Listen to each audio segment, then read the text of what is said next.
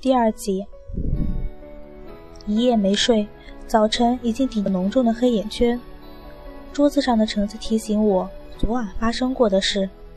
这样灵异的事情，如果我告诉别人，一定会骂是个疯子吧。连续两天，我家里的食物都没有减少。如果不是家里又突然出现薄荷茶香，我已经把这件事丢在繁重的工作后了。他还是穿着那身白衣，坐在冰箱门口，大肆地剥着橙子，嘴里塞满了橙子，咀嚼的样子像只兔子。姐姐，拜托你，我很饿，别人的橙子没有你的好吃。他眼里柔光闪闪，声音软弱。我张了张口，却又无话好说。我并不知道他是谁，或者是个什么生物，但是他的样子任谁都不会拒绝，我也不例外。我回房间挂好衣服出来，发现他已经不在了。垃圾桶里有橙子的皮子，他剥橙子的方法很笨拙。打开冰箱，牛奶罐子果真少了一瓶。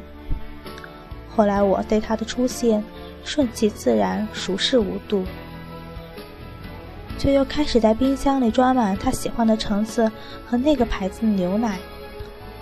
我们并没有说过一句话，他吃他的，我做我的事。刚工作的我难得清闲，买了很多材料，打算自己涮火锅。他抱着橙子在阳台啃个不停，火锅终于煮好，我已经饥肠辘辘。像是闻着香味，他就坐在阳台，一直盯着我，被看得很不自在，指了指对面的座位。他架着腿长的优势，三步并两步跑到桌子前，谢谢姐姐。他笑着道谢，嘴角像染了蜜糖。看样子是第一次吃火锅，我洗辣，我递上一层厚厚的辣油，他被辣得不停吐舌头。一口喝掉半杯我递给他的水。他吃东西的时候很安静，好像所有的事情都没有吃来的重要。他明显吃得很饱，坐在沙发上揉着肚子。电视里放着言情剧，我不知道他看不看得懂。你叫什么？我坐在旁边的沙发，卷起脚问他。圆圆，姐姐可以叫我圆圆。圆圆。爱上一朵未名的花，爱上它圆圆生长的枝芽。你是是？我不知道我的发问是否不妥，但是一个人的好奇总可以打败所有放弃的理由。狐狸，我是狐狸。他并没忌讳这个问题，一脸骄傲的模样。狐狸，明明更像只白兔子。我本以为这次他也会像往常一样，在我某个不知的瞬间突然消失，但他没有，而是整个人蜷缩在沙发里，睡得安稳，白衣白裤，美好的像个天使。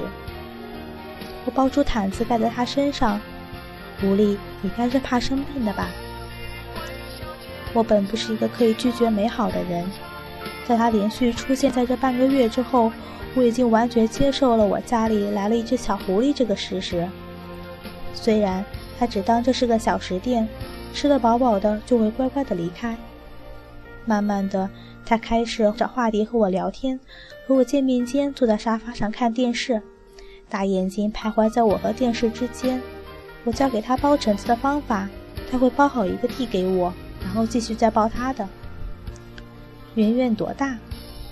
我接过他递过来的橙子，开口问道：“八百岁？八百岁？那个八百岁的老顽童整天叫我姐姐。在你们人类这里，我大概是七岁。所以你的意思，虽然你比我大七百岁，可我还是比你老三岁的姐姐。你住在哪儿？郊外的草地上。冷吗？有点哎。姐姐愿意让我住在你家吗？”我可以说不吗，姐姐？我可以住在沙发上，整天包橙子给你吃。